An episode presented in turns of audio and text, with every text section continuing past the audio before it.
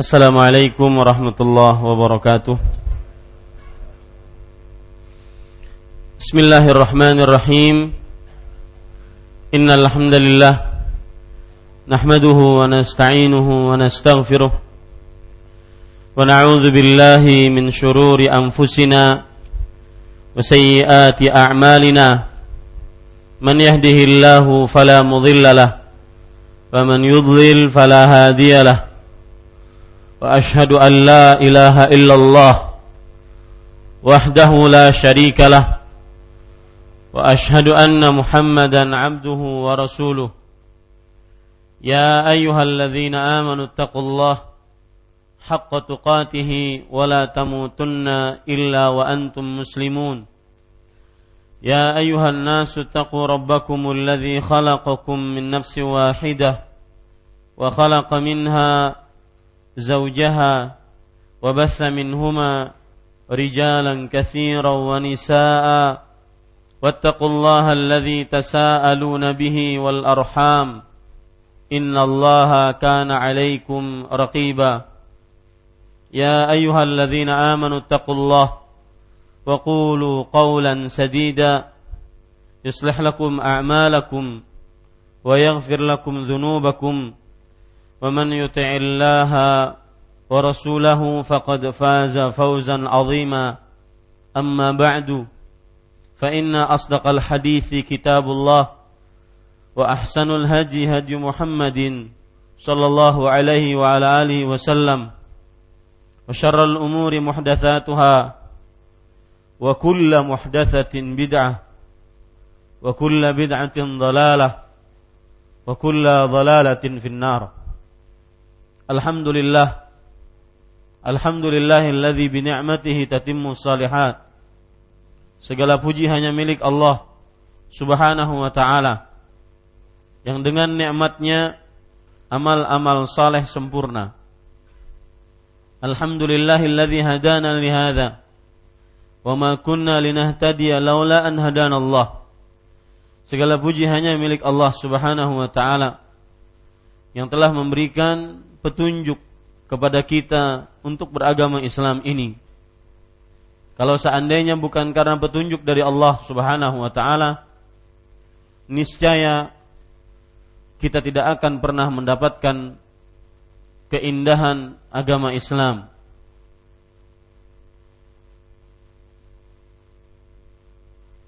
Kaum muslim yang dirahmati oleh Allah Subhanahu wa taala, hidayah dari Allah Subhanahu wa taala adalah merupakan nikmat terbesar yang Allah Subhanahu wa taala berikan kepada manusia.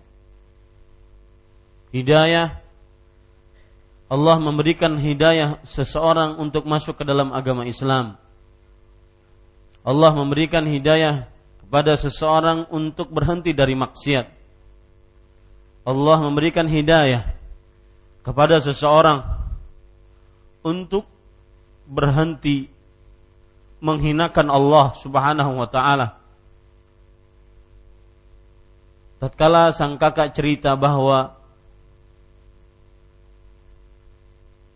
bahkan beliau bercerita bahwa ketika melihat sembahan yang terbuat dari sesuatu yang tidak pantas untuk disembah maka saya akhirnya memilih hanya Allah Subhanahu wa taala yang pantas untuk disembah. Tidak ada yang paling pantas untuk disembah kecuali Al-Khaliq, Al-Malik, Al-Mudabbir yang Maha Pencipta, yang Maha Pengatur, yang Maha Berkuasa. Begitulah hidayah Allah Subhanahu wa taala jika telah Allah inginkan maka tidak akan ada yang bisa menolaknya. Sampai Rasul Shallallahu Alaihi Wasallam pun tidak bisa menolaknya apabila seseorang dinyatakan dan dikehendaki oleh Allah Subhanahu wa taala untuk mendapatkan hidayah. Allah berfirman, "Innaka la tahdi man ahbabt, walakin Allah yahdi man yasha." Sesungguhnya engkau wahai Muhammad sallallahu alaihi wasallam tidak pernah memberikan petunjuk kepada siapa yang engkau cintai. Akan tetapi Allah Subhanahu wa taala memberikan petunjuk kepada siapa yang dikehendakinya. Maka bersyukurlah kepada siapa saja yang sampai detik ini diberikan hidayah kepada oleh Allah Subhanahu wa taala. Bersyukurlah ketika bapak ibunya seorang muslim muslimah, kakek neneknya seorang muslim muslimah. Maka tidak sesulit saudara Mikael Chandra untuk masuk dalam agama Islam. Mungkin beliau akan mendapati ujian-ujian di tengah keluarga. Akan tetapi niscaya Allah Subhanahu wa taala tidak akan membiarkan hamba-hambanya dizalimi. Wa rabbuka bidzallamin 'abid. Rabbmu tidak akan menzalimi hamba-hambanya. Sungguh perjalanan hidayah yang sangat luar biasa. Senantiasa kita harus maknai dan besar di dalam hati kita. Nikmat salah satu nikmat terbesar yang Allah berikan kepada hamba adalah seorang masuk ke dalam agama Islam. Seorang beragama Islam. Seorang keluar dari kegelapan menuju cahaya iman. Allahu waliyul ladzina amanu yukhrijuhum minadh dhulumati ilan nur. Allah adalah penolong untuk orang-orang yang beriman yang mengeluarkan mereka dari kegelapan kepada cahaya iman yang terang benderang. Dengan nama-nama Allah yang husna dan sifat-sifatnya yang mulia. Semoga kita istiqamah di dalam iman. Semoga kita diberikan ketetapan iman sampai ajal menjemput kita. Bapak Ibu saudara-saudari yang dimuliakan oleh Allah, sebelum kita melanjutkan kajian kita, saya ingin memberitahukan beberapa hal tentang masuk dalam agama Islam.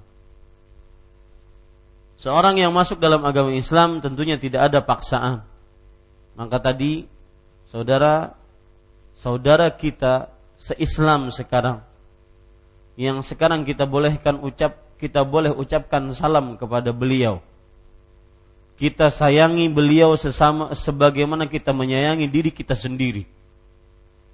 Kita cintai beliau sebagaimana kita mencintai diri kita sendiri. La yu'minu ahadukum hatta yuhibba li akhi ma yuhibbu li nafsih. Tidak beriman salah seorang di antara kalian sampai ia mencintai saudaranya sebagaimana ia mencintai dirinya sendiri.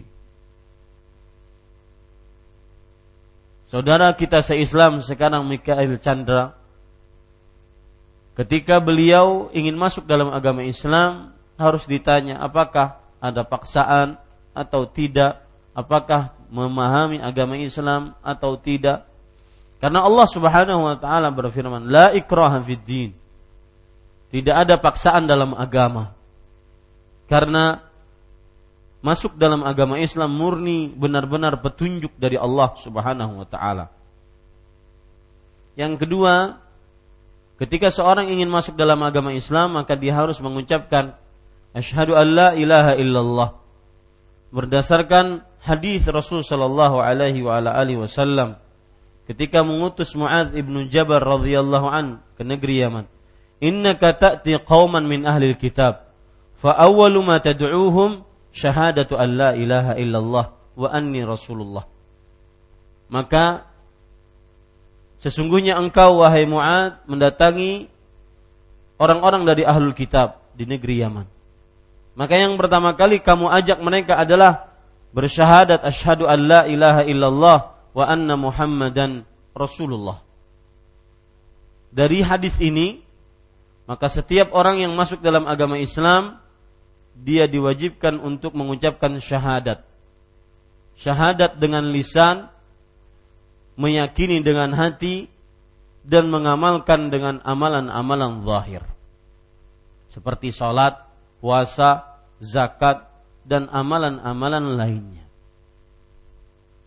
Kemudian sebagian ulama membolehkan untuk menambah ketika bersyahadat tersebut mengucapkan hal-hal yang membatalkan keyakinan-keyakinan mereka sebelum beragama Islam. Seperti misalkan kaum Nasrani yang masuk dalam agama Islam dan kebetulan saudara Muhammad Hafi yang kakaknya dulunya beragama muda, kemudian juga Mikhail Chandra yang dulunya beragama Buddha, maka kemudian ingin masuk dalam agama Islam.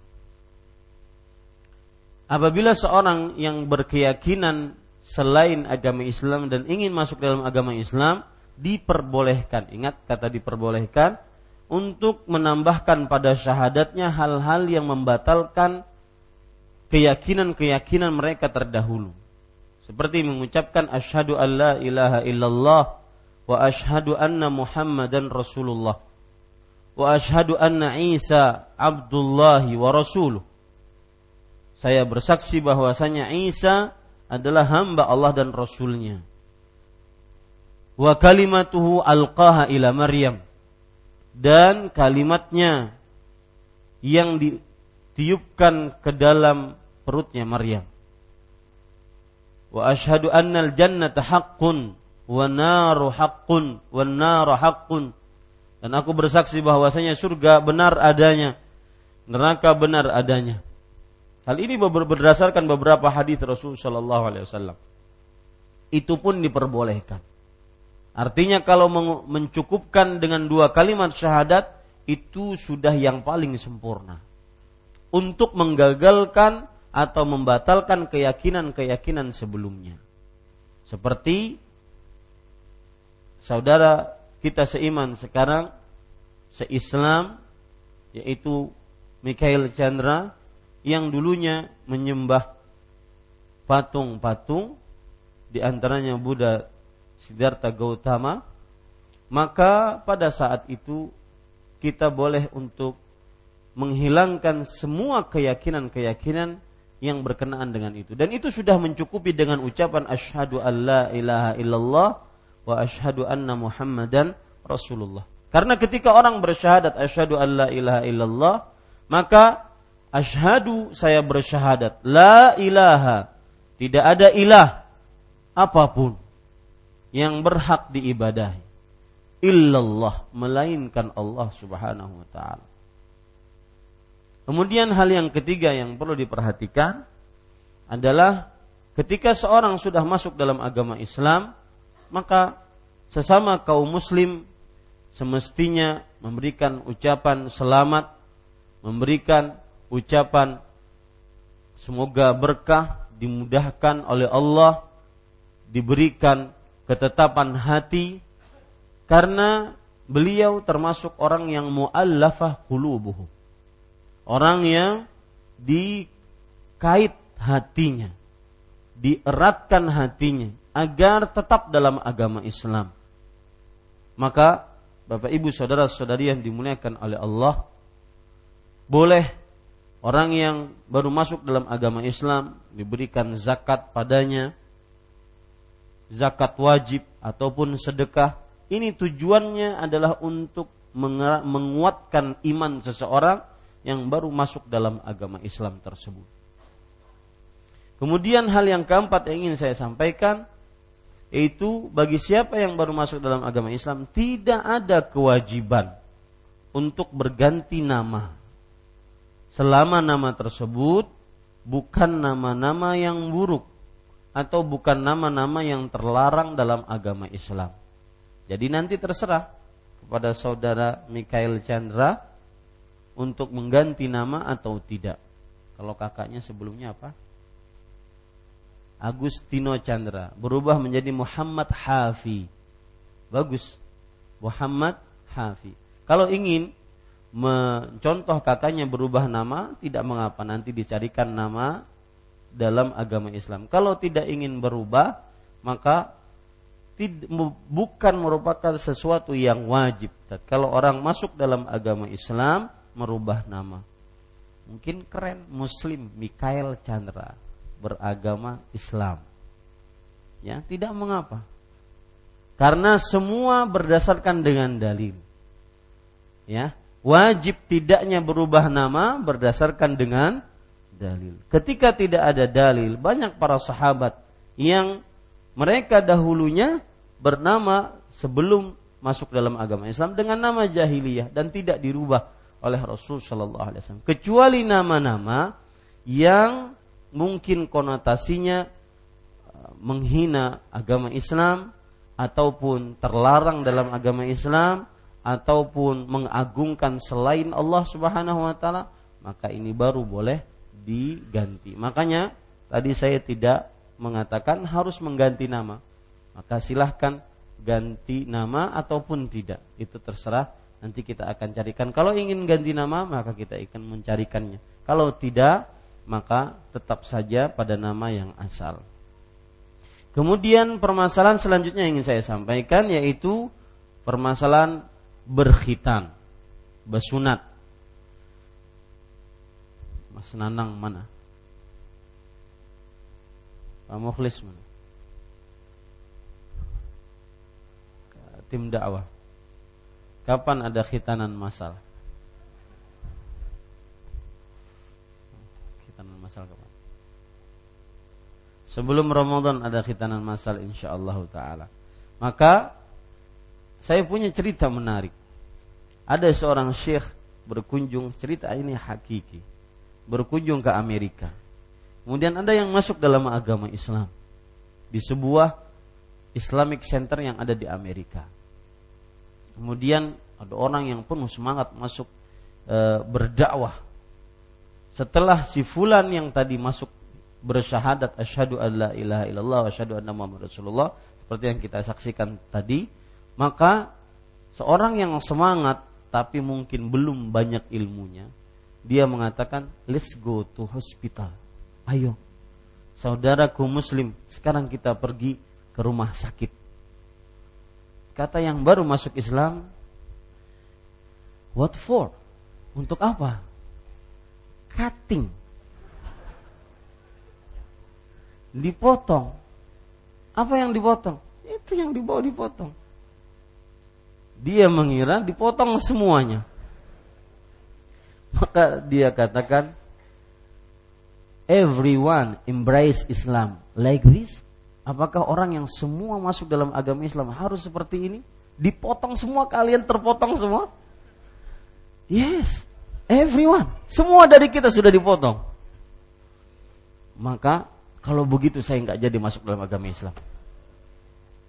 Lalu dia mengatakan, yang semangat tadi dalam masuk dalam agama Islam kalau seandainya kamu nggak jadi masuk dalam agama Islam berarti murtad orang murtad dipenggal lehernya man baddala dinahu faqtuluh barang siapa yang mengganti agamanya bunuhlah dia masuk Islam potong bawah keluar Islam potong atas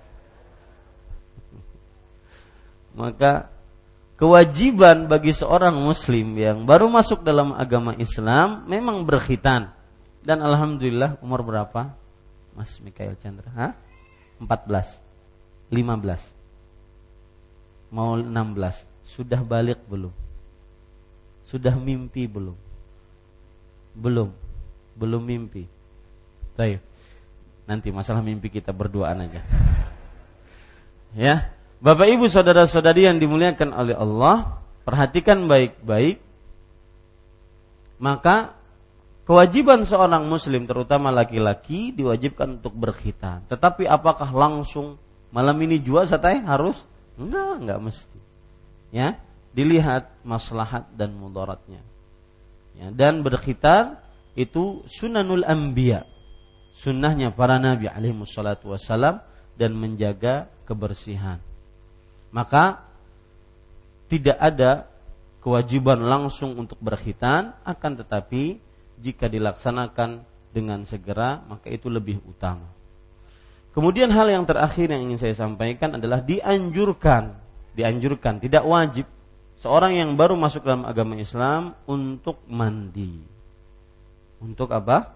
Mandi. Karena ada beberapa riwayat para sahabat Nabi radhiyallahu anhum dianjurkan untuk mandi. Itu pun tidak semua. Karena ketika penaklukan kota Makkah idza jaa nasrullahi wal fath wa ra'aitan nasa yadkhuluna fi dinillahi afwaja jika telah masuk jika datang pertolongan Allah dan penaklukan kota Mekah dan engkau melihat wahai Muhammad sallallahu alaihi wasallam orang-orang masuk ke dalam agama Islam berbondong-bondong. Pada saat itu tidak ada hadis yang menunjukkan perintah dari Rasul sallallahu alaihi wasallam semua dari penduduk kota Mekah yang berbondong-bondong masuk dalam agama Islam pada saat itu harus mandi, tidak ada. Maka hanya dianjurkan saja. Ya, ini yang bisa sampaikan. Sekarang azan dulu sebelum kita masuk kepada kajian. Nah.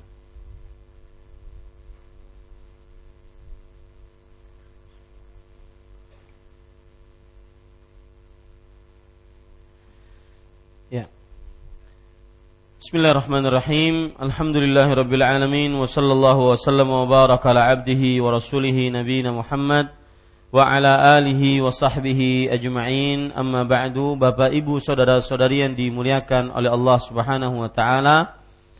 Masih kita membicarakan bab yang ke-16 yaitu bab yang disebutkan oleh penulis tentang penjelasan tentang malaikat dan kebesaran wujudnya. Kemudian kita sudah membaca pada pertemuan sebelumnya ayat-ayat suci Al-Quran dan juga hadis Rasul Wasallam yang disebutkan oleh penulis. Pada kesempatan kali ini kita membaca hadis selanjutnya yang disebutkan oleh penulis uh, uh, Syekh Al-Allama Muhammad At-Tamimi rahimahullahu taala. Penulis rahimahullahu taala berkata, "Wa 'anin Nawas bin Sam'an radhiyallahu anhu qala, qala Rasulullah sallallahu alaihi wa alihi wasallam" di halaman ke-60 Idza aradallahu an yuhya bil amri takallama bil wahyi akhadhatis samawati minhu rajfatan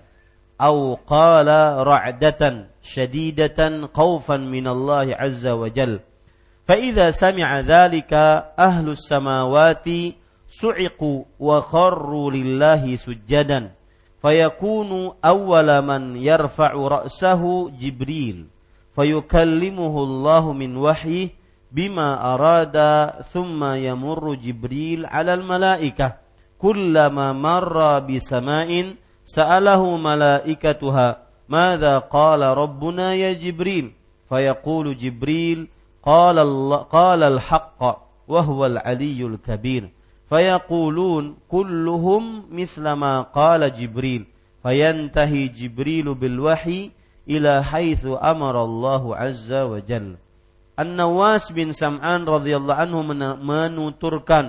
bahwa Rasulullah sallallahu alaihi wasallam bersabda apabila Allah Subhanahu wa taala hendak mewahyukan perintahnya maka dia firmankan wahyu tersebut dan langit-langit bergetar karena keras, karena takut kepada Allah.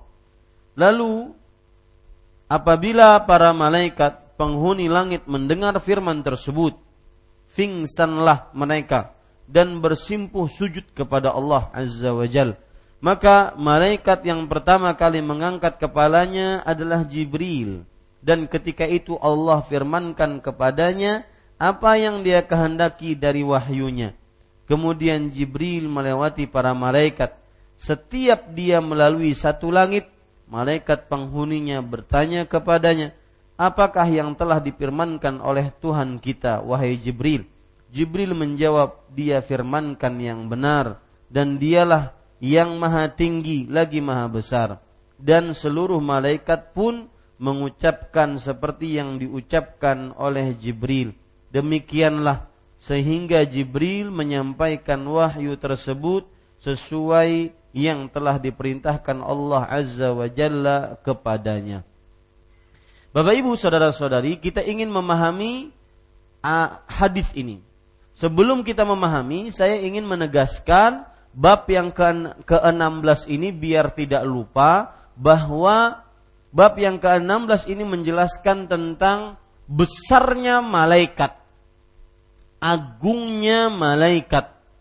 Tetapi walau sebesar itu, seagung itu tidak pantas disembah.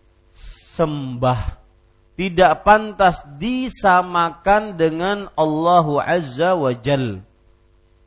Apalagi yang berkaitan dengan makhluk-makhluk di bawahnya. Apalagi makhluk-makhluk mati ataupun yang yang sudah mati. Malaikat sebesar itu saja tidak pantas untuk disamakan dengan Allah Subhanahu wa taala.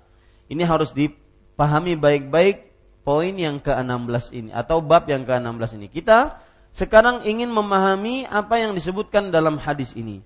Nawas ibn Sam'an radhiyallahu anhu seorang sahabat Rasul sallallahu alaihi wasallam menuturkan bahwa Rasulullah sallallahu alaihi wasallam bersabda, apabila Allah Subhanahu wa taala hendak mewahyukan perintahnya. Maksudnya memberikan sebuah wahyu kepada Nabi Muhammad sallallahu alaihi wa ala alihi wasallam. Takallama bil wahyi, maka dia firmankan wahyu tersebut. Ini menunjukkan bahwa Allah Subhanahu wa taala berbicara. Ya, Allah Subhanahu wa taala berbicara dengan eh, dengan e, perkataan tadi maka dia firmankan wahyu tersebut dan Allah Subhanahu wa taala berbicara itu maksudnya adalah sesuai dengan kehendak dan kemauan Allah. Jadi salah satu sifat Allah adalah Allah berbicara. Tetapi bukan berarti Allah selalu berbicara, enggak. Tetapi Allah berbicara sesuai dengan kehendak dan kemauan Allah Subhanahu wa taala. Kemudian dan langit-langit bergetar dengan keras karena takut kepada Allah Subhanahu wa taala. Langit-langit bergetar dengan keras. Maksudnya langit-langit yang ada pada di, uh, di di langit tersebut para malaikat Ketika Allah berfirman, maka para malaikat pun mereka langsung tersungkur sujud karena takut kepada Allah Subhanahu wa taala. Ini menunjukkan bagaimana firman Allah Subhanahu wa taala sangat agung dan sangat dimuliakan oleh para malaikat. Lalu apabila para malaikat penghuni langit mendengar firman tersebut, pingsanlah mereka dan bersimpuh sujud kepada Allah Subhanahu wa taala. Pingsanlah mereka dan bersimpuh sujud kepada Allah Subhanahu wa taala.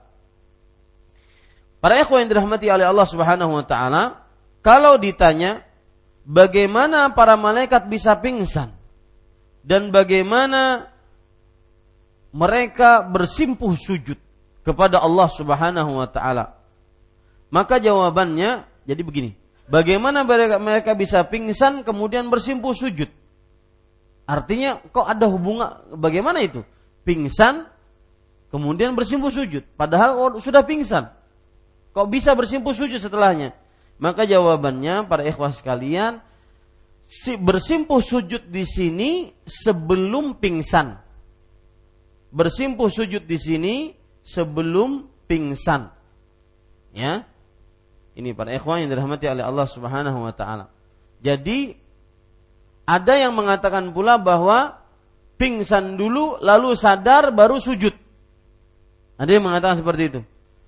Jadi para malaikat ketika mendengar firman Allah, pingsan dulu baru sadar kemudian apa? Sujud. Dan itu kita bisa ambil makna tersebut sebagai makna yang terkuat.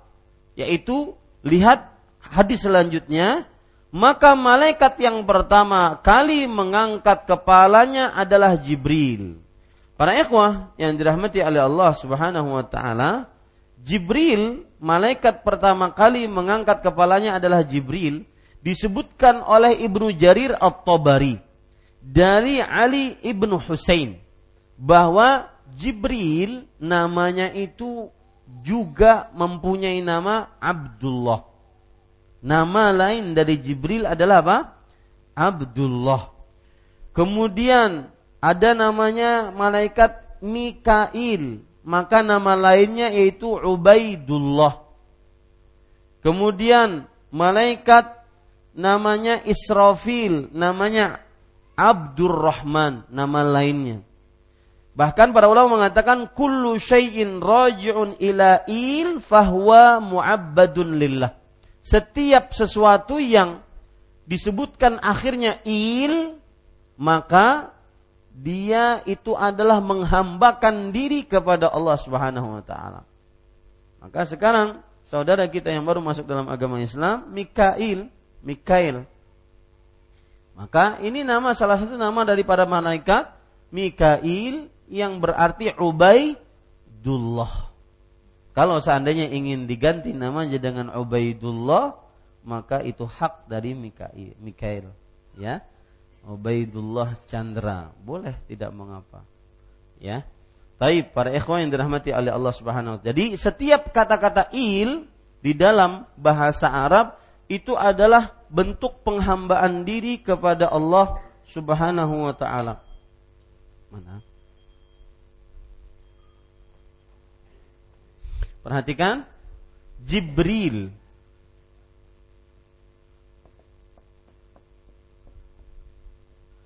Mikail. Ada il belakangnya.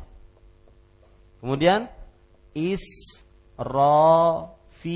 Lihat ada il ya. Israfil.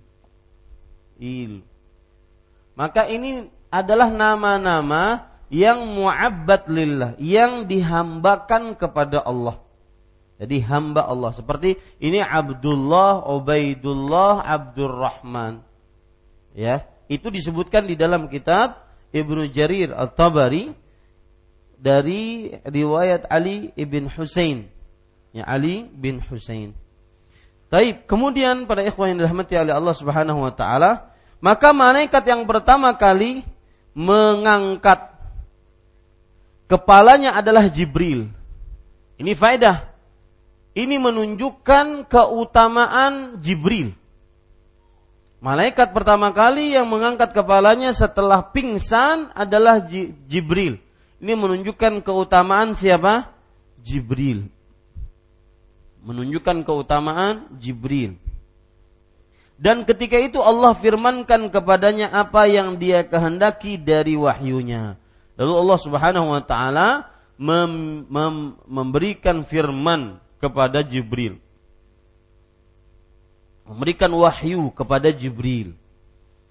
Apa yang Allah Subhanahu wa taala hendaki untuk diberikan dari wahyu-wahyunya. Kemudian Jibril melewati para malaikat.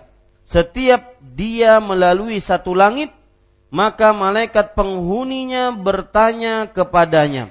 Ini menunjukkan bahwa setiap langit kan ada langit tujuh tingkatan. Langit pertama ada para malaikatnya. Langit kedua ada para malaikatnya. Dan ini keyakinan seorang muslim. Setiap langit ada malaikat yang menghuninya. Itu keyakinan yang perlu digaris bawahi. Setiap langit ada malaikat yang menghuninya. Karena di sini disebutkan malaikat penghuninya bertanya kepadanya, yaitu kepada Jibril. Jadi setelah Allah berfirman kepada Jibril, maka Jibril melewati malaikat-malaikat di setiap langitnya. Maka setiap langit, setiap malaikat yang ada di langit-langit tersebut bertanya kepada Jibril, apakah yang telah dipermankan oleh Rob kita? Wahai Jibril, maka Jibril alaihissalam menjawab, dia firmankan yang benar. Kita sudah bahas masalah ini bahwa Jibril berkata, Allah berfirman dengan firman yang benar, al-haq. Menunjukkan bahwa semua yang ada dalam Al-Quran itu benar adanya. Tidak ada yang batil, tidak ada yang sia-sia, tidak ada yang bertentangan. Semuanya benar. Kemudian, setelah itu, dan dialah Allah yang maha tinggi lagi maha besar. Kita sudah bahas juga tentang sifat tinggi Allah tinggi Allah dibagi menjadi apa? Dua. Ada tinggi zat dan ada tinggi sifat.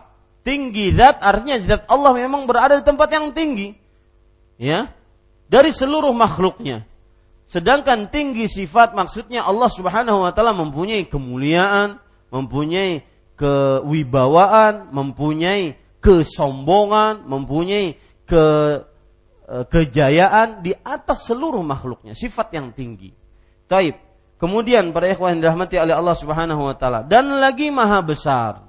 Lagi maha besar. Dan seluruh malaikat pun mengucapkan seperti yang diucapkan Jibril. Artinya setelah Jibril mengucapkan bahwa Allah berfirman dengan firman yang benar. Wahwal aliyul kabir. Dan Allah maha tinggi dan maha besar. Maka semua malaikat mengikutinya. Demikianlah sehingga Jibril menyampaikan wahyu tersebut sesuai yang telah diperintahkan oleh Allah Subhanahu wa taala kepadanya. Maksudnya sampai Jibril alaihi salam menyampaikan kepada para nabi wahyu-wahyu tersebut. Jadi maksud wahyu tersebut sesuai yang telah diperintahkan Allah kepadanya maksudnya Jibril menyampaikannya kepada para para nabi dan para rasul alaihi salatu wassalam. Itu makna hadis.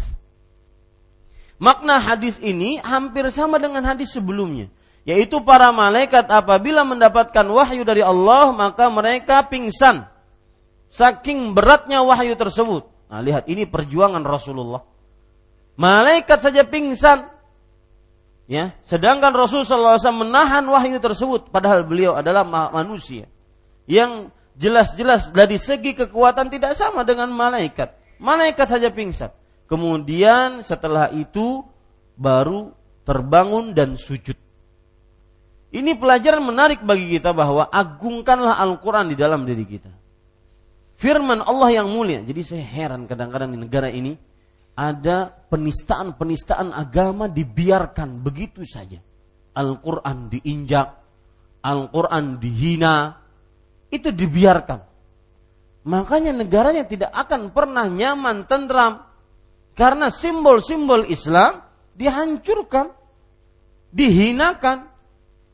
Ini pelajaran yang betul-betul harus kita pahami.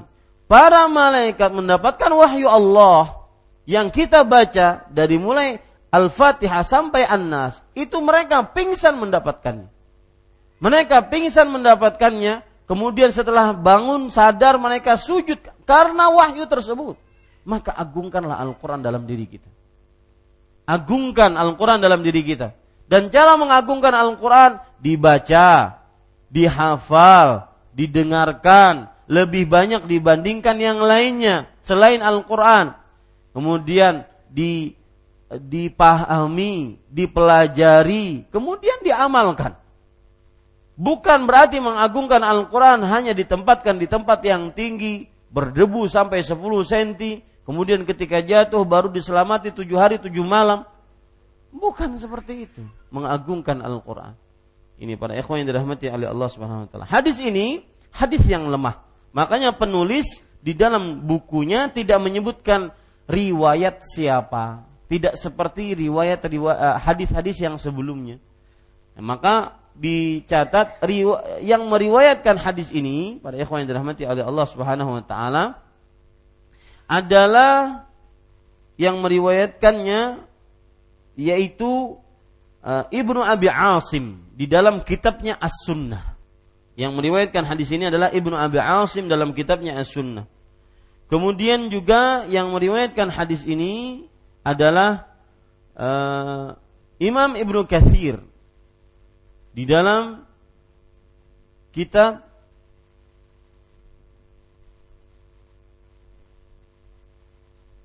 Eh, tafsir Imam Nukathir rahimahullah taala. Tetapi hadisnya lemah. Nah, hadisnya di dalamnya seorang perawi yang bernama Al-Walid ibn Muslim. Beliau ini suka membolak-balik hadis Al-Walid bin Muslim. Makanya hadis ini lemah. Ya, hadis ini lemah. Tetapi hadis ini memiliki penguat-penguat dalam artian ada hadis-hadis yang sahih yang menunjukkan makna seperti hadis ini. Ya, yang menunjukkan makna seperti hadis ini. Taib. Setelah ini kita ingin membaca kandungan bab ini. Mohon mohon waktunya ya, masih ada waktu. Setelah bab setelah ini kita ingin membaca kandungan bab di halaman 61. Kandungan bab ke-16, tafsir ayat tersebut di atas. Ayat yang dimaksud adalah lihat halaman 58 yaitu surat Sabah ayat 23. Tafsirannya apa? Tafsirannya para malaikat apabila mereka mendapatkan wahyu dari Allah maka mereka senantiasa ras, me, didatangi rasa takut. Jika hilang rasa takut tersebut, baru mereka bangun sadar dan mengatakan, "Mada qala rabbukum?" Apa yang diwahyukan oleh Rabb kalian? Nah, ini tafsir dari ayat yang dimaksud. Tafsir ayat tersebut di atas yaitu maksudnya surat Saba ayat 23. Yang kedua, penulis rahimahullah taala berkata, perhatikan ini perkara penting.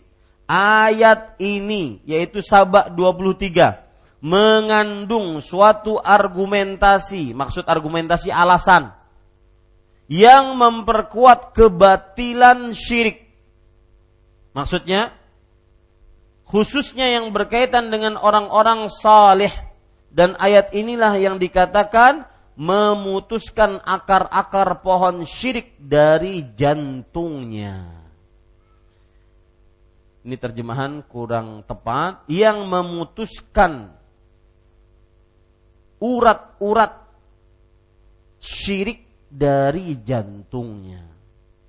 Ya, dari jantungnya. Itu lebih tepat. Apa maksudnya bab kandungan kedua ini? Lihat surat Sabah ayat 23 yang kita baca pada pertemuan sebelumnya.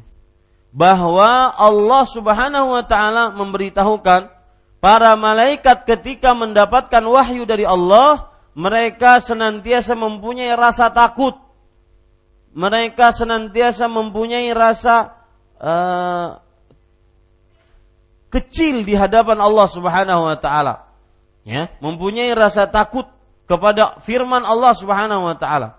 Bayangkan Bapak Ibu saudara-saudari, para malaikat yang besarnya seperti itu saja takut kepada Allah. Yang agungnya seperti itu wujudnya mereka saja takut kepada Allah Subhanahu wa taala.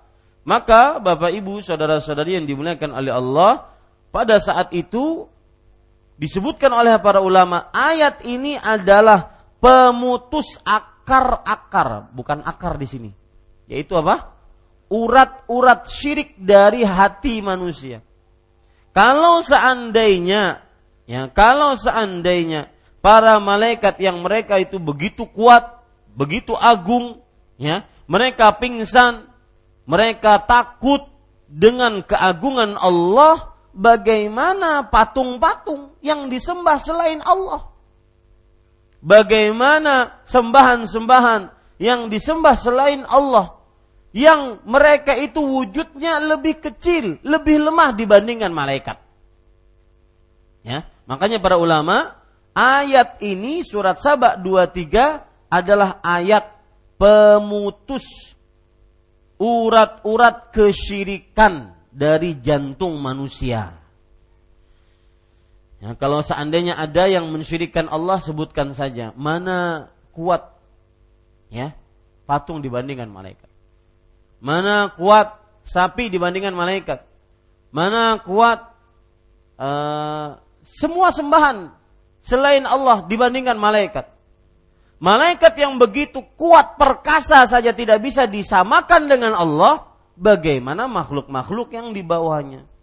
Ya, sekali lagi, maka ayat ini adalah taqta'u uruqa syajarati syirik minal qalb. Memutus urat-urat kesyirikan dari hati. Dari ayat ini juga kita ambil pelajaran bahwa seorang manusia kalau mengetahui keagungan Allah Subhanahu wa taala ya maka niscaya dia tidak akan pernah mensyirikkan Allah Subhanahu wa taala. Agungkan Allah Anda tidak akan pernah berkenalan dengan dosa syirik. Kapan kita mulai goyah keimanan maka agungkan Allah. Lihat keagungan Allah di alam semesta. Yang mencipta langit dengan segala macam isinya. Yang mencipta bumi petalah tujuh dengan segala macam isinya. Dan mencipta di antara keduanya dengan segala macam isinya. maka itu tidak akan pernah kita mengagungkan Allah Subhanahu tidak akan pernah kita mensyirikkan Allah Subhanahu taala. Ya. Karena seorang manusia jika mengetahui keagungan Allah yang mana langit bergetar, kemudian penduduk langit yaitu para malaikat tersungkur, pingsan, kemudian sujud. Apabila Allah Subhanahu wa taala berfirman, maka bagaimana seseorang mau mensyirikkan Allah Subhanahu wa taala dengan makhluknya? Ya dengan makhluknya. Disebutkan oleh para ulama bahwa orang-orang Arab dulu mereka mempunyai sembahan yang terbuat dari kurma. Jadi patung-patung berhala-berhala yang terbuat dari kurma. Apabila salah seorang dari mereka lapar, dimakani. Dimakan Tuhannya. Ya. Ini para ikhwan yang dirahmati oleh Allah Subhanahu wa taala. Ada lagi orang-orang Arab dulu kalau mereka singgah di sebuah tempat, sebuah tempat ingin bermalam, misalkan dalam sebuah perjalanan, mereka singgah di sebuah tempat ingin bermalam. Maka mereka mencari empat batu. Tiga batu digunakan untuk tungku memasak satu batu yang paling bagus disembah sebagai sembahannya. Subhanallah. Ya. Itulah zulmatus syirk. Kezaliman dan kegelapan kesyirikan. Menghinakan Allah yang maha perkasa, maha kuasa, maha pencipta. Disamakan dengan makhluk dengan batu yang mana malaikat sebesar itu, sekuat itu apabila Allah berfirman, pingsan dan sujud. Pingsan kemudian sadar nantinya baru sujud tersungkur kepada Allah Subhanahu wa taala. Ini disamakan dengan makhluk disembah. Jadi itu kebiasaan orang-orang Arab jahiliyah. Maka para ikhwah sekalian sekali lagi surat Saba ayat 23 itu pemutus urat-urat kesyirikan dari hati. Ya, Kapan kita mulai goyah keimanan maka agungkan Allah. Tidak ada yang mampu mengatur berkuasa selain Allah Subhanahu wa taala. Kemudian kandungan yang ketiga yaitu penulis rahimahullahu taala berkata, tafsir firman Allah mereka menjawab perkataan yang benar dan dialah Allah yang maha tinggi lagi maha besar. Ini sudah kita bahas. Tafsiran bahwa para malaikat ketika Jibril ditanya tentang apa yang diwahyukan oleh Allah, maka Jibril menjawab qalal haq wa huwal aliyul kabir. Kemudian para malaikat pun ketika ditanya apa yang diwahyukan oleh Allah, mereka menjawab qalul haq wa huwal aliyul kabir. Mereka menjawab perkataan yang benar. Maksudnya firman Allah Al-Qur'anul Karim tidak ada yang batil, semuanya benar. Tidak ada yang bertentangan satu dengan yang lainnya, semuanya benar. Wahwal aliyul kabir dan dialah Allah yang maha tinggi dan maha besar. Ini para ikhwah yang dirahmati oleh Allah Subhanahu wa taala. Yang keempat, Sebab pertanyaan para malaikat tentang wahyu yang difirmankan oleh Allah Subhanahu wa taala. Sebabnya, maksudnya ini, maksud dari poin keempat ini adalah sebabnya karena saking takutnya para malaikat, saking resahnya para malaikat dari firman Allah, mereka takut yang diwahyukan itu adalah siksa untuk mereka. Makanya mereka bertanya, "Mada qala rabbukum?" Apa yang diwahyukan oleh Rob kalian? Qaulul haq. Yang diwahyukan oleh Allah adalah kebenaran. Makanya itu sebab kenapa para malaikat bertanya tentang wahyu Allah. Saking takutnya mereka kepada Allah. Saking mengagungkannya mereka kepada Allah Subhanahu wa taala. Makanya mereka bertanya apa yang diwahyukan oleh Allah Subhanahu wa taala. Maka seperti yang saya singgung tadi, agungkan Al-Qur'an di dalam hati kita dan wallahi Bapak Ibu saudara-saudari, demi Allah tidak ada sesuatu yang bisa menyegarkan hati kita dibandingkan Al-Quran. Karena Rasulullah SAW bersabda, Allahumma ja'alil Qur'ana rabi'a qulubina. Ya Allah, jadikan Al-Qur'an sebagai pencerah hati kami. Tidak ada yang lebih menenangkan hati dibandingkan Al-Quran.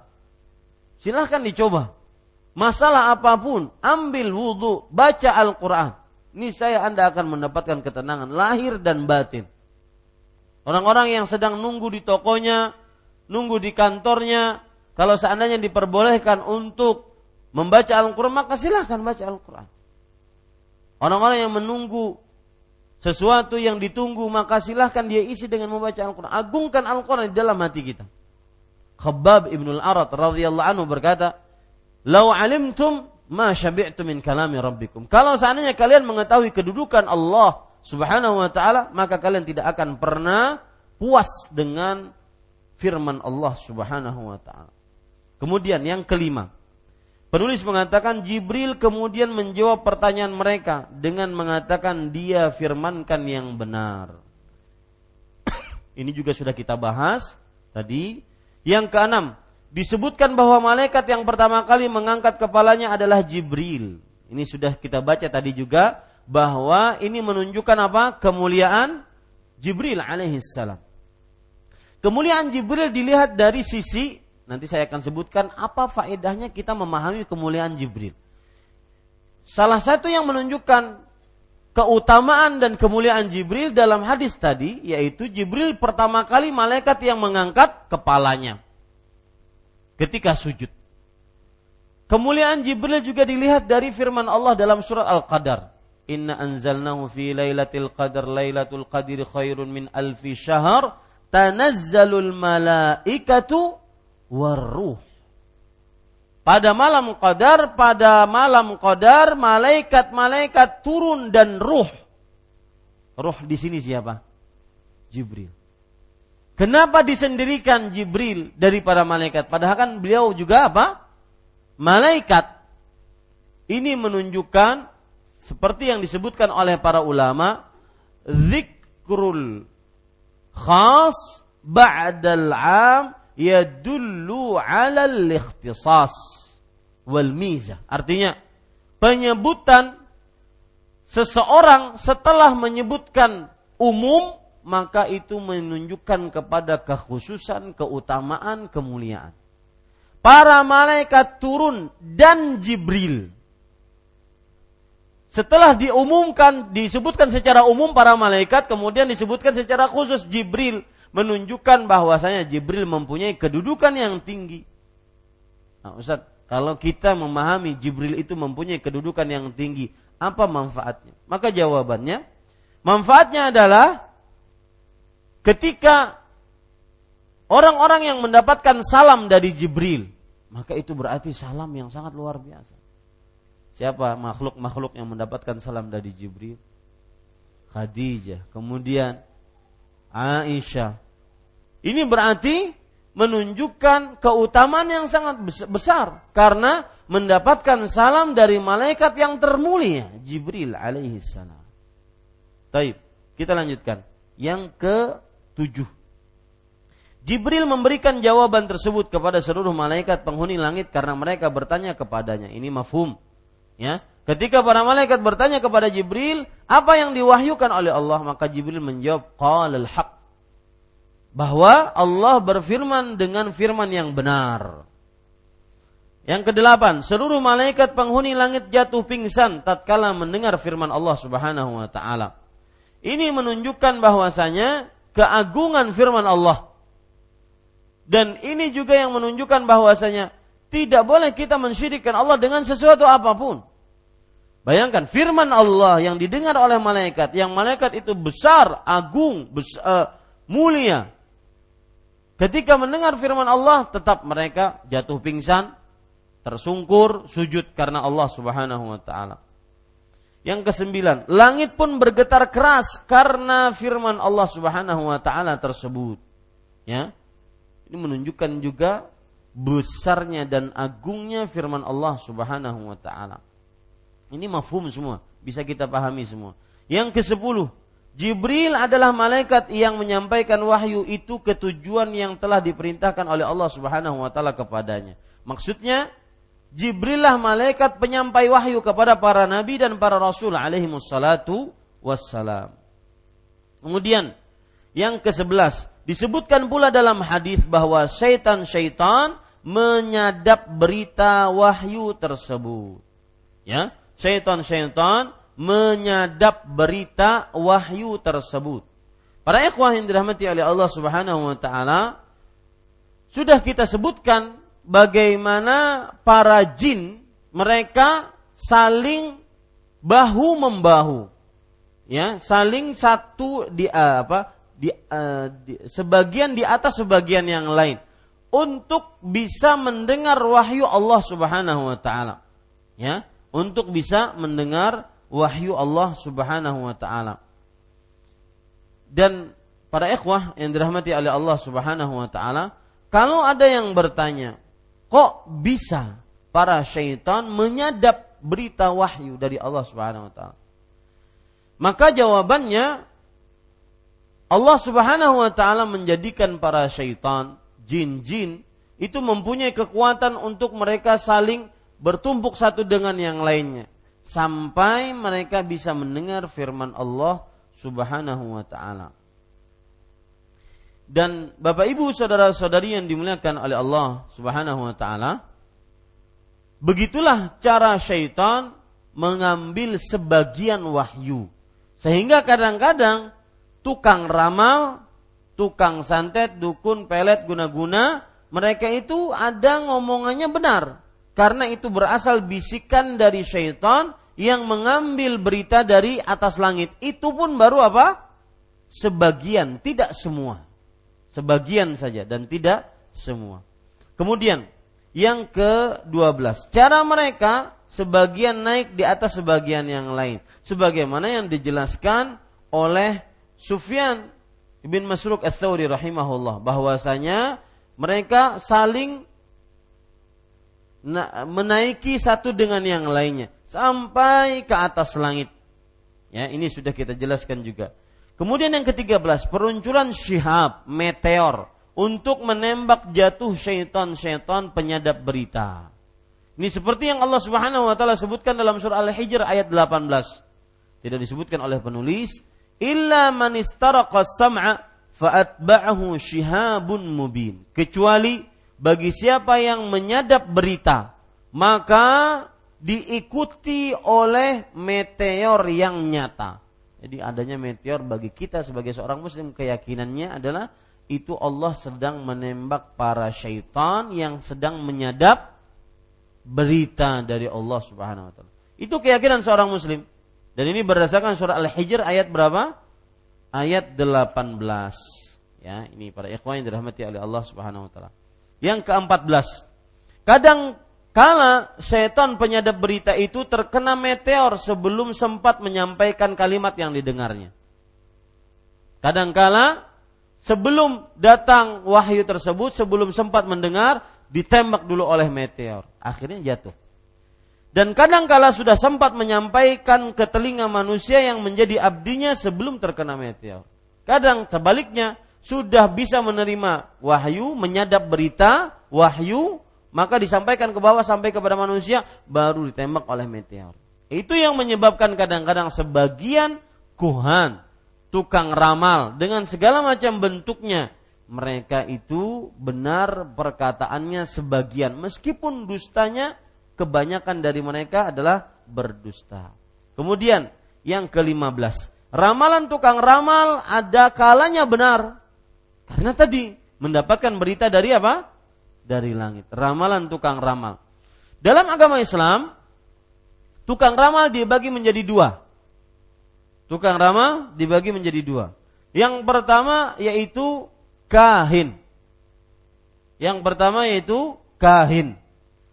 Kahin adalah yang mengaku mengetahui akan sesuatu yang akan datang.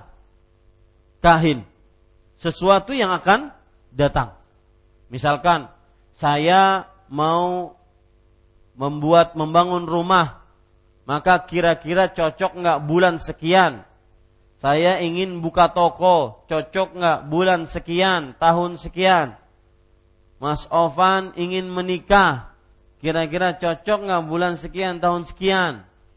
Itu yang menjawab adalah apa?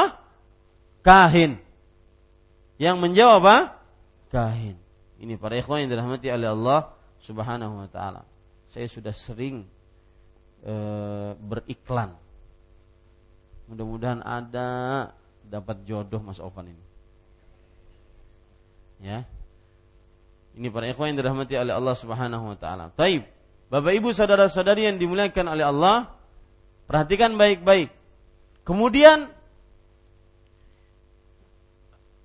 uh, jenis tukang ramal yang kedua yaitu arraf.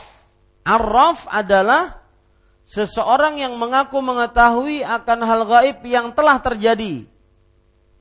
Yang telah terjadi. Misalkan bertanya di mana barang saya hilang, mobil hilang,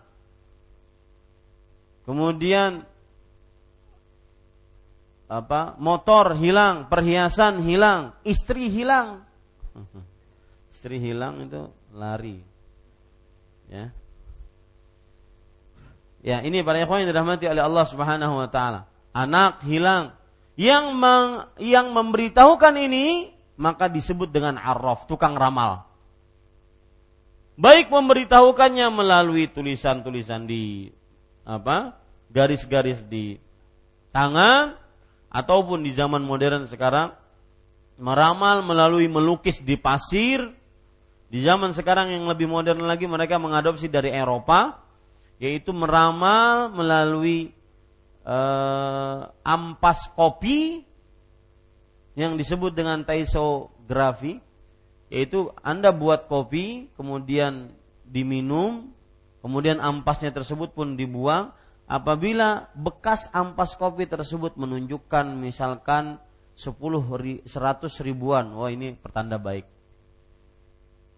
Ya, kalau menunjukkan e, tanduk ataupun sesuatu yang buruk maka pertanda buruk. Itu ramal. Dan jenis-jenis ramal itu dari mulai peradaban-peradaban dahulu sudah dimulai. Sudah ada. Cina kuno, Mesir kuno, India kuno, semua jenis ramal ada di di aba, di peradaban-peradaban mereka. Karena itu termasuk daripada tipuan syaitan mengganggu manusia. Tapi para ikhwan yang dirahmati oleh Allah Subhanahu wa taala. Kemudian Bapak Ibu saudara-saudari yang dimuliakan oleh Allah, ramal termasuk ramal di zaman sekarang adalah orang-orang yang sengaja menonton acara di dalamnya didatangkan tukang ramal. Bahkan kadang-kadang tukang ramal dianggap sebagai sebuah prestasi. Bisa meramal ataupun indera ketujuh. Bukan keenam lagi, ketujuh. Maka ini sebenarnya adalah salah satu hal yang sangat menyedihkan di tengah-tengah kaum muslim.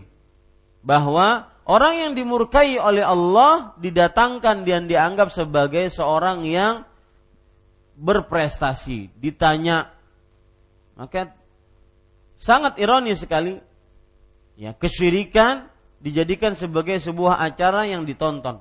Maka siapa yang sengaja menonton masuk ke dalam hadis Rasul sallallahu alaihi wasallam, "Man ata kahinan aw arrafan fasaddaqahu bima yaqul faqad kafara bima anzila ala Muhammad. Barang siapa yang mendatangi kahin atau arraf lalu dia percaya dengan apa yang diucapkan maka dia telah kafir dengan apa yang diturunkan kepada Nabi Muhammad sallallahu alaihi wasallam. Yang percaya kepada kahin atau arraf maka dia telah kafir terhadap apa yang diturunkan kepada Nabi Muhammad sallallahu alaihi wasallam. Apa yang dikafiri oleh orang yang percaya kepada tukang ramal tersebut? Yang dikafiri adalah surah An-Naml ayat 65.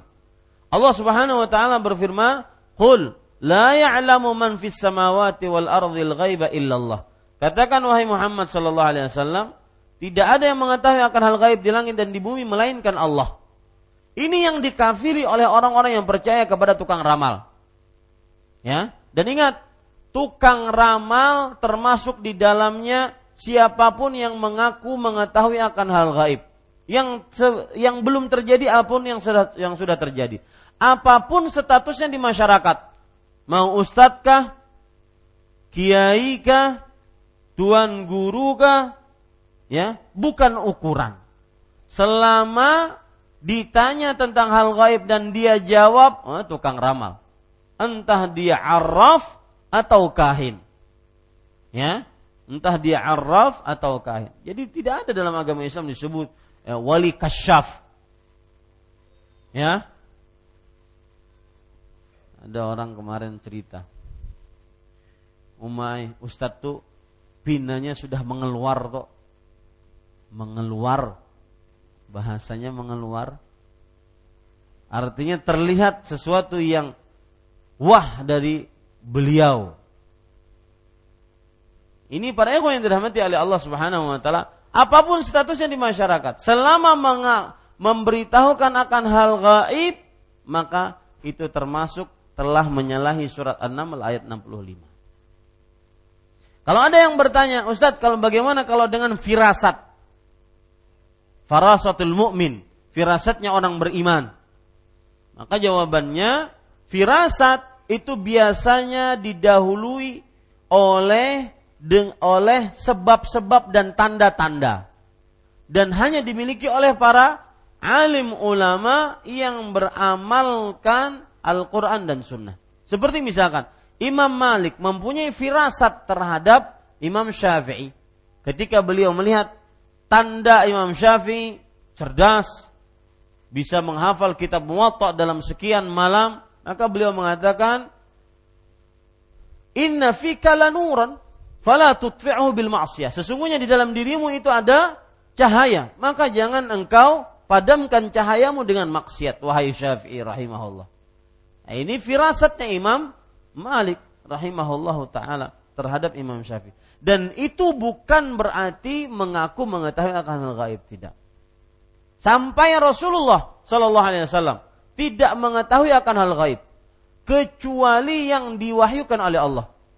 Dalam surat Al-Jin Allah Subhanahu wa taala berfirman, "Alimul ghaib Fala yudhiru ala ghaibihi ahadan. Allah yang maha mengetahui akan hal gaib. Dan tidak akan memperlihatkan ilmu gaibnya kepada seorang pun. Ahadan di situ nakirah. Yang menunjukkan kepada keumuman. Seorang pun tidak diperlihatkan. Illa manir min rasul. Kecuali yang Allah ridhai dari seorang rasul. Maka jangan pernah percaya dengan ramalan-ramalan dan termasuk mempercayai ramalan percaya kepada bintang-bintang.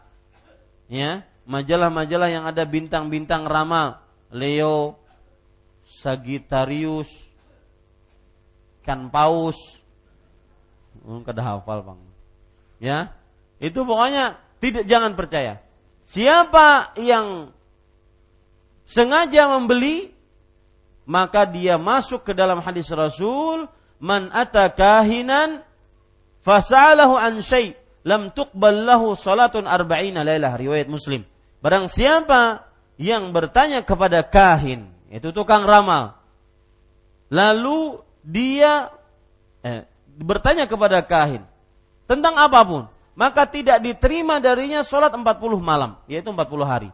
Lihat kata-kata tidak diterima di sini, kata Imam Nawawi rahimahullahu taala, bahwa tidak diterima di sini maksudnya adalah sholatnya sah tapi tidak ada pahala maka tidak boleh dikodok. Ya bukan berarti boleh mengkodok. Oh Ustaz kalau begitu kalau seandainya tidak diterima saya kodok aja biar diterima. Enggak. Tidak diterima di sini sholatnya sah gugur kewajiban tapi tidak ada pahalanya. Bagi siapa yang percaya kepada kahin walau bertanya saja. Ya. Kemudian bukan berarti makna tidak diterima sholatnya selama 40 hari, bukan berarti maksudnya adalah dia boleh nggak sholat 40 hari. Nyaman benar. Bukan begitu. Tetapi maknanya pahala sholatnya selama 40 hari tidak diterima. Nah, ini berat para ikhwan yang dirahmati oleh Allah Subhanahu wa taala. Maka jangan pernah percaya kepada dukun, tukang tamal dengan segala macam jenisnya. Apa pun statusnya di masyarakat.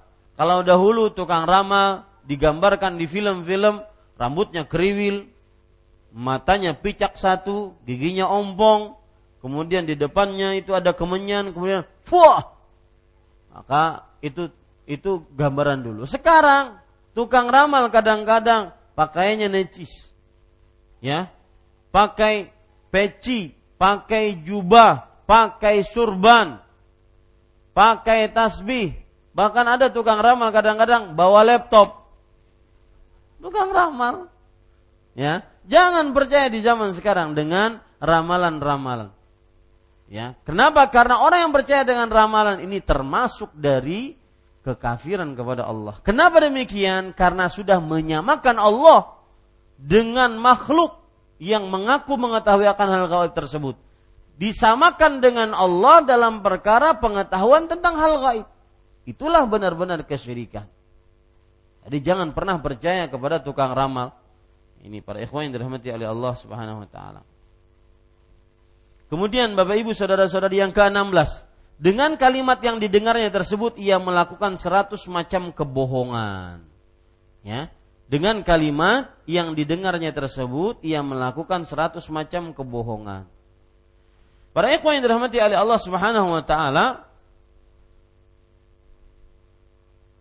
satu kalimat yang didengar oleh syaitan kemudian disampaikan kepada makhluk-makhluk pengikutnya seperti tukang ramal, santet, guna-guna, pelet, dukun dan semisalnya, itu baru satu. Selainnya yang seratus itu adalah semuanya dusta. Ya, dia benarnya cuma sekali saja. Seratus itu semuanya dusta. Makanya orang yang melakukan orang yang percaya kepada tukang ramal itu bertentangan dengan akal sehat sebelum syariat. Ini yang disebutkan oleh para eh, oleh Imam Nuthaimin rahimahullah. Garis bawah itu baik-baik yang percaya kepada tukang ramal bertentangan dengan akal sehat sebelum syariat. Syariatnya jelas-jelas melarang dan juga bertentangan dengan akal sehat. Apa maksudnya? Kalau seandainya ya, Bapak dipilihkan kepada sebuah pilihan, ada orang memilih satu, ada orang memilih seratus. Mana yang kita ikut? Hah? Seratus. Semestinya yang kita percaya yang jumlah berapa? Seratus yang satu ini mungkin kebetulan. Begitu loh. Paham? Dia bohongnya seratus kali, benarnya cuma sekali. Yang harus kita percaya sebenarnya yang mana secara logika kita? Hah? Bohongnya artinya dia ini pembohong, seratus kali bohong. Ya, sekali saja dia jujur. Makanya orang yang e, percaya kepada tukang ramal itu bertentangan dengan akal sehatnya, boleh kalau kalau boleh ulun katakan kurang sehat akalnya. Itu loh. Ya. Makanya sering saya menyebutkan e, bertanya kepada orang pintar menurut orang bodoh. Ya. Kenapa demikian? Karena dia itu berdusta seratus kali. Semestinya kita sebagai orang yang berakal sehat lebih percaya, oh ini tukang dusta dibandingkan yang percaya yang satu. Paham maksud saya? Nah ini para ikhwas sekalian dirahmati oleh Allah SWT. Rasulullah SAW menyebutkan bahwa akibat mendengar, menyadap berita dari langit tersebut disampaikan, disampaikan, disampaikan ke bawah sampai kepada tukang ramal. Maka dia mendapatkan berita satu. Semua seratus itu semuanya bumbu-bumbu kebohongan. Ada orang yang percaya kepada tukang ramal. Kepada tukang ramal. Dia percaya yang seratus ini. Eh, apa? Dia yang percaya kepada yang satu ini dan meninggalkan seratus ini. Mana akalnya? Itu ya para ikhwan yang dirahmati oleh Allah Subhanahu Maka jangan pernah percaya. Ya, sedikit-sedikit bertanya. Misalkan mau beli mau mobil second, minta nomor mesinnya. Nih, Ustaz, tolong Ustaz, di Terawang Cocok kah gasan ulun? Apa nang cocok? Ya. Ini para ikhwan yang dirahmati oleh Allah Subhanahu wa taala. Dan memang angka-angka itu ada ada semacam uh, rumusan-rumusannya. Saya pernah berkenalan dengan kawan yang sudah mengenal dakwah salaf alhamdulillah. Dan dulunya beliau ahli membaca buku primbon. Subhanallah. Benar itu. Ya ketika di dalam saya mendapati itu. Beliau asalnya dari Jogja. Ahli membaca buku primbon. Jadi angka 3, angka 10, 13 itu ada ada maksud-maksudnya tertentu. Ini para ikhwah yang dirahmati oleh Allah Subhanahu wa taala. Taib. Jadi pahami baik-baik tadi orang yang percaya kepada tukang ramal itu berarti dia sudah tidak sehat akalnya sebelum tidak sesuai dengan syariatnya. Ya. Kemudian para ikhwah dan kalau kita nonton televisi ada berita itu ada orang di, didatangkan sebagai tukang ramal maka pindah ditakutkan sholat anda tidak terima ditakutkan keluar e, kafir terhadap apa yang diturunkan kepada Rasul Shallallahu Alaihi Wasallam ini para ikhwan yang dirahmati oleh Allah yang ke 17 Kebohongannya tidak dapat dipercaya kecuali karena kalimat yang diterimanya dari langit melalui syaitan penyadap berita. Maksudnya para ikhwan yang dirahmati oleh Allah Subhanahu wa taala uh, orang yang sama seperti yang saya jelaskan tadi. Yang meramal itu tukang dusta. Sebenarnya peramal itu tukang dusta. Kenapa? Karena benarnya satu seratusnya bohong semua, tukang dusta. Nah sama seperti firman Allah misalkan sama ya. Seperti firman Allah dalam surah Al-Baqarah ayat 219 tentang judi dan khamr. Yas'alunaka 'anil khamri wal maisir. Qul fihi ma ithmun kabir wa manafi'u lin-nas wa ithmuhuma akbaru min naf'ihima. Mereka bertanya kepada Muhammad tentang khamr dan judi. Katakanlah di dalam keduanya terdapat dosa besar dan manfaat-manfaat bagi manusia. Dosanya berdua ini, dosa dua ini lebih besar dibandingkan manfaatnya. Orang berakal milih mana? Saya ulangi. Keburukan dari homer dan judi itu lebih besar dibandingkan manfaatnya. Kata-kata lebih besar. Orang berakal milih mana? Hah? Milih menjauhi apa? Homer dan dan judi. Kenapa? Karena manfaatnya sedikit diban eh apa namanya? Manfaatnya lebih sedikit dibandingkan mudaratnya. Itu orang berakal. Makanya di sini disamakan oleh Imam Muhammad ibn Salah al-Utsaimin rahimahullah yang percaya kepada tukang ramal itu persis seperti orang yang minum khamar dengan berjudi. Seakan-akan dia lebih mempercayai bahwa khamar dan judi itu lebih banyak manfaatnya. Lihat, tukang ramal itu memiliki satu kebaikan, satu kejujuran. Dia berdusta seratus. Masa kita percaya kepada satu dibandingkan seratus?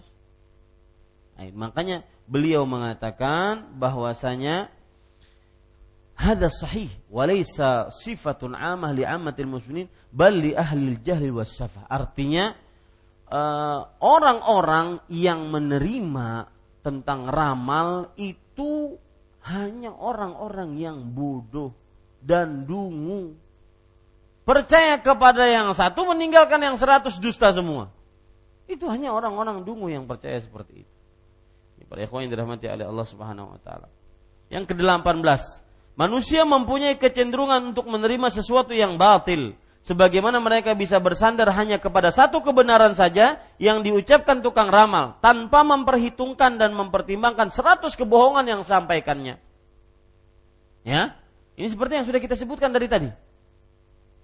Yang ke-19, satu kalimat kebenaran tersebut beredar luas dari mulut ke mulut dan diingatnya. Lalu dijadikan sebagai bukti bahwa apa yang dikatakan tukang ramal adalah benar. Nah ini kekeliruan. Satu kebenaran dijadikan Ya, oh si fulan tuh bisa menyembuhkan. Si fulan padahal cuma satu aja. Seperti kejadian yang dulu katanya mendapatkan batu dari batu dari langit.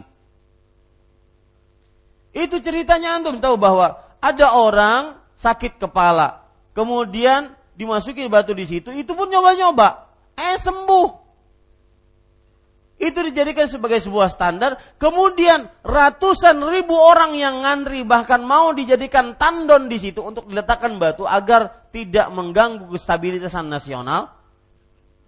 Ya, itu tidak ada yang sembuh setelahnya, bahkan tambah penyakitnya. Itu nggak dipercayai. Yang ini yang sembuh dan tiba-tiba dan itu pun uh, apa namanya uh, tidak sengaja itu sembuh dijadikan sebagai sebuah standar. Itulah al-jahlu was kebodohan dan kedunguan, kesyirikan. Makanya saya katakan orang yang percaya kepada tukang ramal dia ya lebih men, uh, ti, tidak berakal. Ya. Dia tidak berakal. Di samping tidak sesuai dengan syariat Allah Subhanahu wa taala. Yang kedua puluh, menetapkan kebenaran sifat-sifat Allah sebagaimana yang terkandung dalam ayat dan hadis di atas berbeda dengan pemahaman Asy'ariyah yang mengingkarinya. Apa maksud sifat Allah yang dimaksud di sini yaitu sifat kalam. Allah itu berbicara dengan huruf dan suara. Itu keyakinan Ahlus Sunnah wal Jamaah. Adapun pemahaman Asy'ariyah bahwasanya Allah Subhanahu wa taala ya berbicara kepada Jibril dan Jibril menyampaikan ibarat dari firman Allah. Jadi kalau kita baca Al-Fatihah alhamdulillahirabbil alamin itu hanya ibarat firman Allah. Bukan firman Allah yang asli. Itu pemahaman Asy'ari. Ya, ibarat firman Allah Subhanahu wa taala. Karena mereka mengatakan bahwasanya mereka tidak menetapkan sifat kalam bagi Allah Subhanahu wa taala. Ya. Afan. Mereka menetap sifat kalam bagi Allah Subhanahu wa taala Sifat kalam itu ada pada zatnya seperti sifat hidup, sifat ilmu, ajatnya. Tetapi Allah Subhanahu wa taala tidak berbicara dengan kehendaknya. Itu pendapat orang-orang Asy'ariyah. Ya, itu pendapat orang-orang Asy'ariyah. Maka para ikhwan yang dirahmati oleh Allah Subhanahu wa taala mereka mengatakan yang kita dengar dari firman Allah itu adalah ibarat dari firman Allah, bukan firman Allah. Dan mereka mengucapkan bahwa uh, kalamullah itu adalah makhluk.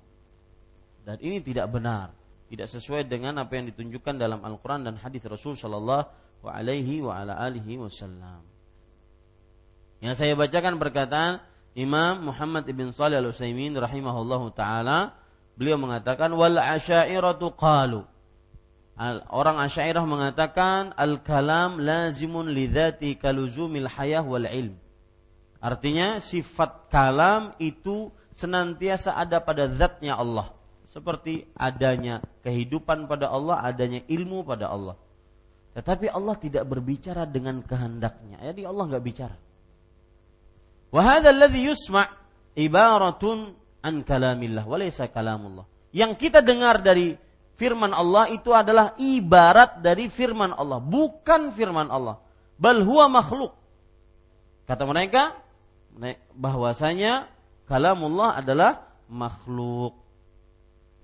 Jadi hakikatnya orang-orang Asy'ariyah tidak menetapkan sifat kalam bagi Allah Subhanahu wa taala. Yang ke-21, bergetarnya langit dan pingsannya para malaikat adalah karena rasa takut kepada Allah Subhanahu wa taala. Ke-22 para malaikat pun bersimpuh sujud kepada Allah Subhanahu wa taala. Ini semua menunjukkan bahwa para malaikat yang agung, yang kuat, yang besar wujudnya tidak pantas disamakan dengan Allah Subhanahu wa taala. Tidak pantas disyirikan dengan Allah Subhanahu wa taala. Bagaimana makhluk-makhluk yang ada di bawah malaikat kedudukannya, kekuatannya. Apalagi orang mati disamakan dengan Allah, ya.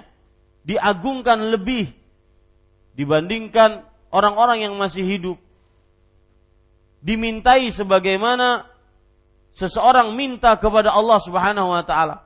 Maka ini termasuk daripada kesyirikan dan menyamakan selain Allah dengan makhluk-makhluknya. Maka seperti yang kita sebutkan tadi, bab ini membantah semua urat-urat kesyirikan yang sampai ke jantung. Malaikat yang sebesar itu saja tidak bisa disamakan dengan Allah, apalagi makhluk-makhluk selain para malaikat. Ini yang bisa saya sampaikan tentang kajian kali ini. Wallahu alam sallallahu nabi Muhammad walhamdulillahi rabbil alamin. Jika ada yang ingin bertanya sekitar 5 sampai 10 menit silahkan. Kasih mic Mas.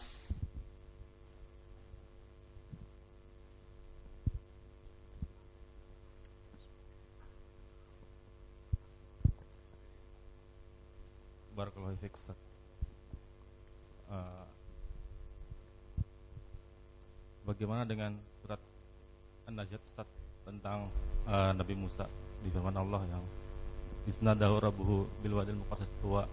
Jadi kan oh, malaikat kan pingsan dengar firman Allah. Bagaimana dengan tafsirkan uh, surat An-Najat tersebut? Iya. Allah Subhanahu wa taala berfirman kepada para nabinya dengan firman yang langsung.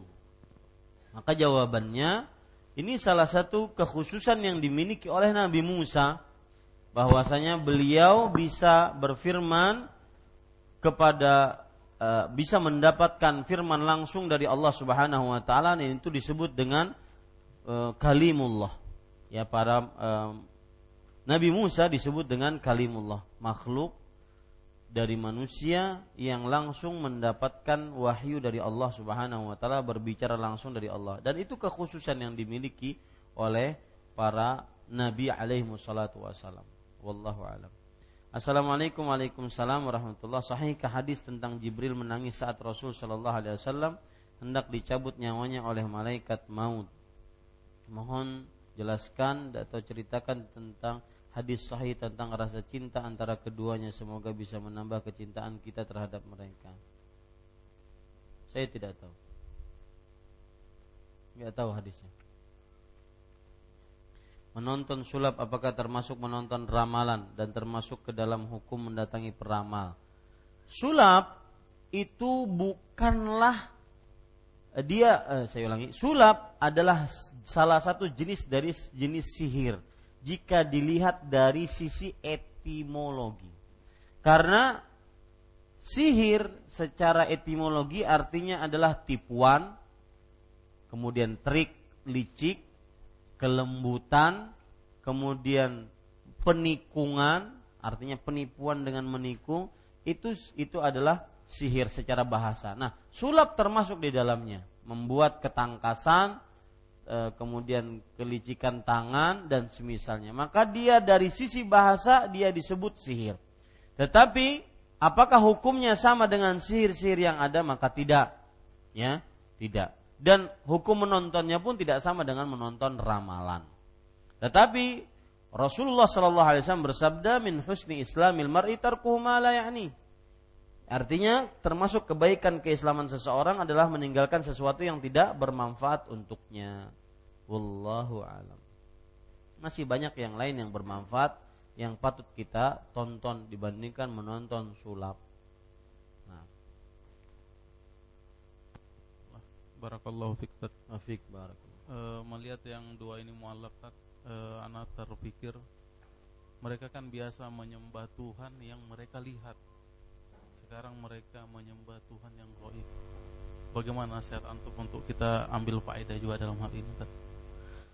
Ya, Bismillah, Alhamdulillah, wassalatu wassalamu ala rasulillah Itulah hidayah Allah yang Allah berikan kepada manusia Tatkala Allah penuhi hati seseorang dengan hidayah Maka ketika Rob kita Allah subhanahu wa ta'ala Yang tidak bisa kita lihat dengan mata kita dengan kasat mata kita akan tetapi kita meyakininya dengan seyakin-yakinnya dengan hati dengan keyakinan tersebut akhirnya ber terpancar pada seluruh anggota tubuh kita.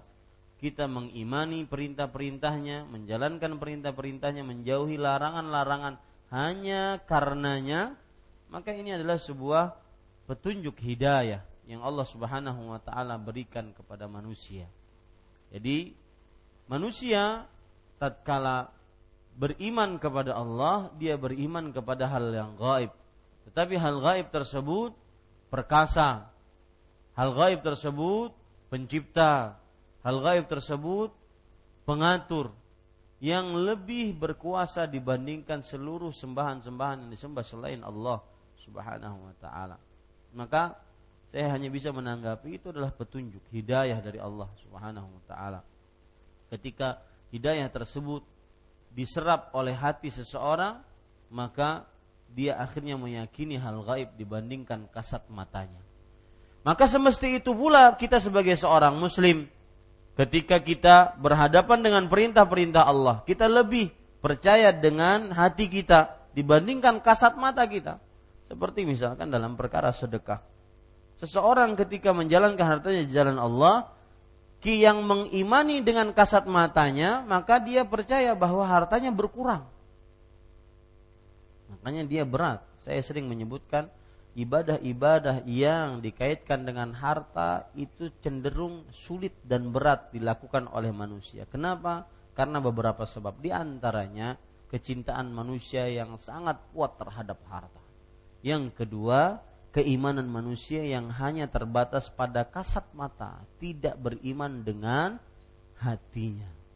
Saya bersedekah 50 ribu dari uang 100 berarti uang saya 50 ribu habis sedangkan yang 100 tidak ada lagi. Sisanya cuma 50 ribu. Itu beriman dengan kasat mata. Adapun yang beriman dengan hati, maka 50 ribu tersebut akan dilipatkan menjadi eh, kali 700.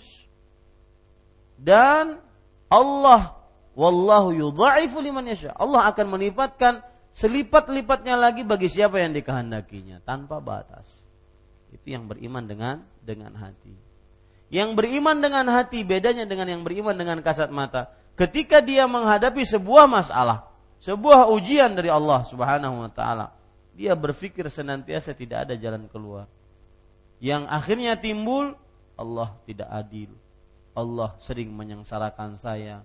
Allah tidak bijaksana. Nauzubillah dari perkataan-perkataan ini. Tetapi ketika dia beriman dengan hatinya yang dipenuhi dengan hidayah dari Allah, maka dia mempercayai Allah tidak memberikan beban kecuali sesuai dengan kemampuan. Allah akan menjadikan setelah kesulitan pasti ada kemudahan. Subhanallah.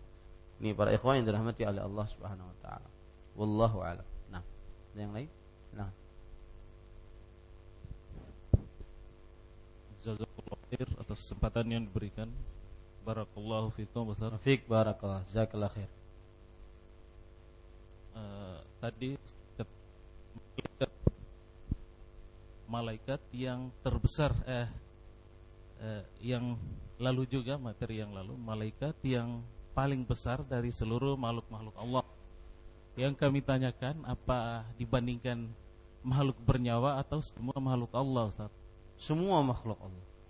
Jadi misalnya bumi, ars itu yang dimaksud Ustaz? Iya. Jadi malaikat yang paling besar. Iya. Kemudian yang kedua, tadi surat uh, surah Al-Qadar yang Ustaz sebutkan tanazzalul malaikatu warfiya bizni rabbihim min kulli amr. Uh, pada malam Qadar misalnya kita mendapati malam Qadar uh, anda pernah mendengar katanya uh, ibadah kita sampai tahun atau kita akan mendapatkan nasib yang baik. Misalnya dalam segi ibadah akan lebih baik sampai tahun yang akan datang. Jadi semacam takdir apa Ustaz? Apa benar itu Ustaz? Ya. Bagus pertanyaan yang pertama yaitu tentang bahwa adakah malaikat adakah makhluk yang lebih besar dari para malaikat? Maka jawabannya tidak ada. Kalau kita perhatikan hamalatul arsh, malaikat pembawa arsh, dari syahmati udhunihi ila atiqihi, dari daun telinganya sampai ke pundaknya saja, itu 70 ribu. Perjalanan burung. Khafiqatut tair perjalanan burung. Ya.